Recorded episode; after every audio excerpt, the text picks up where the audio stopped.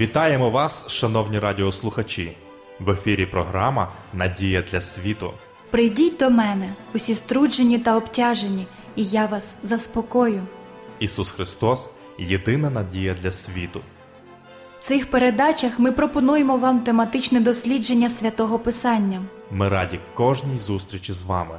Передачу веде пастор Володимир Гриневич. Шановні радіослухачі, вітаю вас! Я щиро радий нашій зустрічі в програмі Надія для світу. В наших передачах ми продовжуємо досліджувати тему під загальною назвою Ісус, Ти моє життя. В даній передачі ми звернемо увагу на те, що відбувається в житті людини після зустрічі з Христом. Запрошую вас до слухання біблійного уривку з Євангелії від Луки, 19 розділу. І війшовши, Ісус переходив через Єрихон.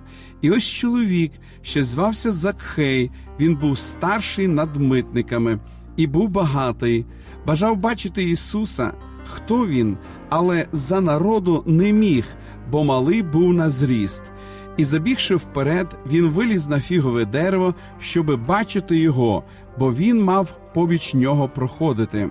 А коли на це місце Ісус підійшов, то поглянув угору до нього і промовив Закхею, зійди зараз додолу, бо сьогодні потрібно мені бути в домі твоїм. І той зараз додолу і зліз, і прийняв його з радістю. А всі, як побачили це, почали нарікати і казали він до грішного мужа в гостину зайшов. Став же Закхей та й промовив до Господа: Господи, половину маєтку свого я віддам ось убогим, а коли кого скривдив був чим, вернув четверо. Ісус же промовив до нього: Сьогодні на цей дім спасіння прийшло, бо й він син Авраамів. Ви коли-небудь відчували себе знедоленим, засудженим, негідним наблизитися до Ісуса? Незважаючи на всі матеріальні багатства, які ви придбали в житті, чи відчували ви якусь порожнечу в серці, яка не дозволяє вам бути щасливими? Якщо так, то ваше життя дуже схоже на життя Закхея. Фігура Закхея з'являється в Біблії як символ грішника. Він був багатою людиною. Багатії зазвичай носили довгу, розкішну одежу. Цікаво зауважити, що іноді в Біблії грішник зображується бідним, погано одягненим або майже роздягненим, як у притчі про блудного сина, який повернувся додому в лахмітті, що мало неприємний запах. Або як в історії Марії Магдалини, яку напіводягнено притягли за волосся на площу, або як в оповіданні про сліпонародженого, який просив милостиню біля дверей храму. Але в інших випадках грішник постає в образі багатої, добре одягненої людини, як, наприклад, сирійський воєначальник Нааман, якого красивий одяг і дорогоцінні прикраси прикривали проказу, що пожирала його життя. Подібним був випадок і зі Закхеєм, який, здавалося, мав все необхідне для щастя. Він добре одягався і харчувався. Він жив у великому, багатому, розкішному будинку, а його діти отримували хорошу освіту. Але Закхей не був щасливий. Він відчував, що суспільство його відкидає, а його власна совість викривала його. Чому грішник в священному писанні іноді представлений бідним, напівроздягненим, а іноді багатієм в гарних дорогих шатах? Бо хоче сказати нам, що в його очах усі люди грішники з однією лише різницею. Деяких схоплюють на місці злочину і виставляють на ганьбу навколишні вказують на них пальцем, засуджують їх. Вони нагі, інші ж перед очима Господа грішні рівно ж настільки, скільки і перші, але проказа їх гріха прихована під одягом зовнішньої порядності і бездоганним іміджем. Вони можуть прожити в такому стані все своє життя, і ніхто не дізнається їх пороків. Завжди добре одягнені, вони, подібно Захею, нещасні та порожні всередині. Як одні, так і інші мають велику потребу в Христі. І тим, і іншим необхідно зрозуміти, що, хоча на них по-різному дивиться суспільство або церква, але перед Господом вони рівні. Закхей намагався дізнатися, хто такий Ісус. Він був на вірному шляху. Він жив у гріхах, зловживав службовим становищем, але він шукав і шукав у правильному напрямку. Християнство це не моралізаторство. Першим ділом ми повинні дбати не про те, що треба або не треба робити, а про те, хто такий Ісус, який один гідний нашої любові і поклоніння. На дорозі в Дамаск, побачивши світло із неба, Савол першим ділом запитав: Хто ти, Господи, а не що мені робити? Справжнє християнство ніколи не було виконанням церковних норм, але насамперед це вірність тому, хто помер за них, хто знайшов нас, полюбив, простив і переродив. Закхей був на вірному шляху. Він намагався дізнатися, хто такий Ісус, але не міг, бо йому заважав натовп. У чому полягала проблема? Маленький зріст, вага, національність, соціальне становище, що змушувало Закхея відчувати себе недостойним. Життя сповнене гріхів, недолік освіти? Ні. Це ніколи не заважає людям приходити до Ісуса. Проблема полягала в натовпі, який не дозволяв йому наблизитися до єдиного, хто здатний наповнити серце миром і змінити життя. Ви помічали, що на протязі всього земного служіння Ісуса Христа натовп завжди був перешкодою справі спасіння. Пам'ятаєте розслабленого, який одного разу відчайдушно відчув, що має потребу у Христі, але не міг наблизитися до нього через натовп. Його друзям довелося розібрати стелю, щоб дістатися до Спасителя. Ви читали історію жінки, яка страждала кровотечею і ледве змогла протиснутись крізь натовп, щоб доторкнутися до краю одежі Ісуса. Пам'ятаєте сліпого, який, бажаючи прозріти, кричав: Ісусе, сину Давидів, помилуй мене! Багато намагалися змусити його замовкнути, але він кричав ще голосніше. Натовп завжди вважає себе вправі контролювати спасіння тієї чи іншої людини. Ви ні, тому що ви прокажений, ви так, проходьте вперед. Ви ж почекайте, ви занадто брудні. Спочатку помийтесь, як можна з таким запахом підходити до Ісуса. Одного разу натовп не дозволив дітям наблизитися до вчителя. Тоді Христос ніжно сказав: Пустіть діток і не бороніть їм приходити до мене, бо Царство Небесне належить таким.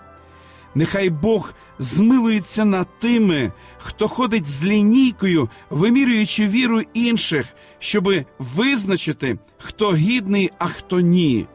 Хай допоможе нам Господь показати світові, хто є Христос. Нехай Він навчить нас брати за руку тих, які відчувають себе ураженими, засмученими, зневіреними і знедоленими. Нехай Він навчить нас підтримувати тих, хто думає, що ніколи не зможе наблизитися до Христа. Нехай Він допоможе нам любити, розуміти і приводити їх до нього.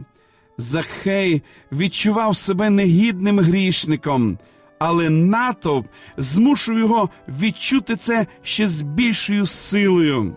В цей же час Інший багатий житель Єрихону вирішив, що краще обмежитись тим, щоб подивитися на Ісуса здалеку, і зробив помилку, яку багато роблять сьогодні, тому що християнин не може слідувати за вчителем здалеку.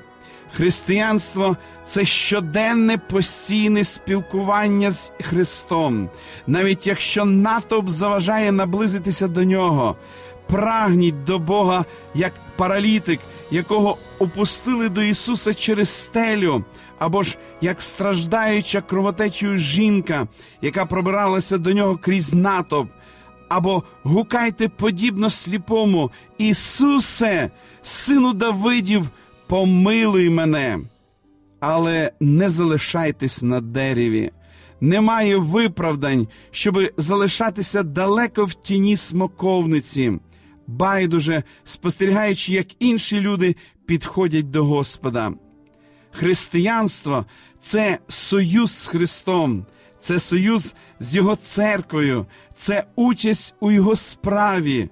Християнство ніколи не було зручним пунктом спостереження на верхівці дерева, де можна віддатись сумним спогадам про рани і образи, задані нам натовпом. Християнство це наближення до Христа, незважаючи на натовп.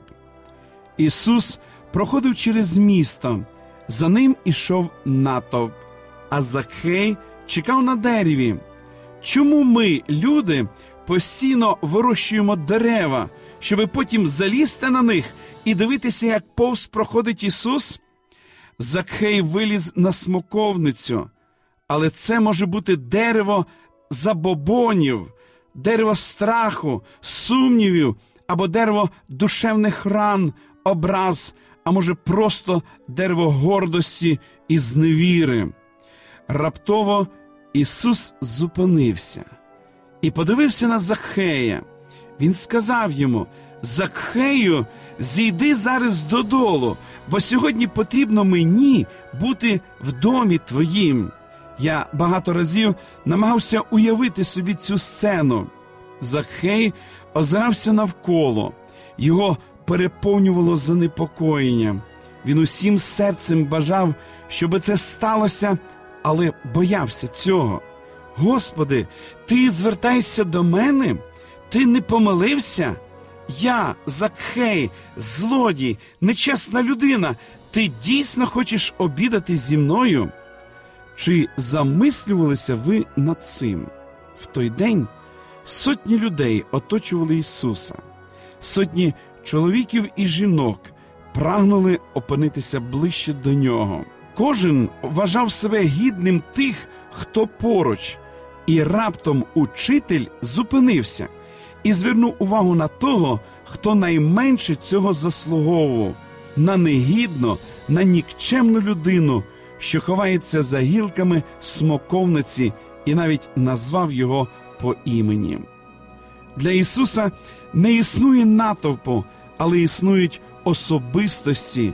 Для нього ви не статистичне число, а неповторна особистість. Він піклується про вас, адже йому небайдужі ваші почуття, мрії, радості і прикрості. Він плаче, коли вам боляче і радіє вашій посмішці.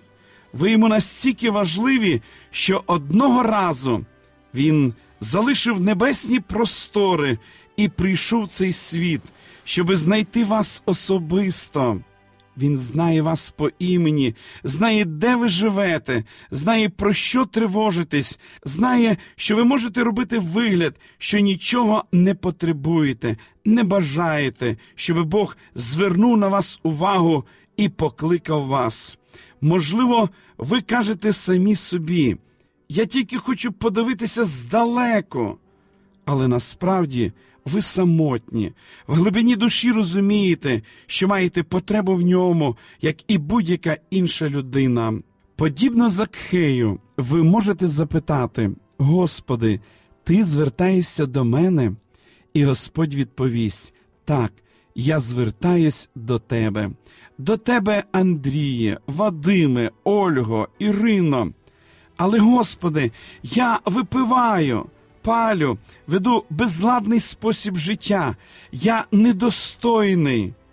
Неважливо, говорить Господь, я кличу тебе. Заради тебе я прийшов у цей світ. Я люблю тебе не за те, що ти робиш чи не робиш, а за те, ким ти є, а ти є моє дитя. Прийміть сьогодні заклик Христової любові, який звернений до вас. Ми продовжимо дослідження цієї теми в наших подальших передачах. Шановні радіослухачі, запрошую вас відвідати наші богослужіння, які проходять щосуботи у вашому місці з 10 години ранку. Детальну інформацію ви можете дізнатись за номером телефону 0800 30 20 20.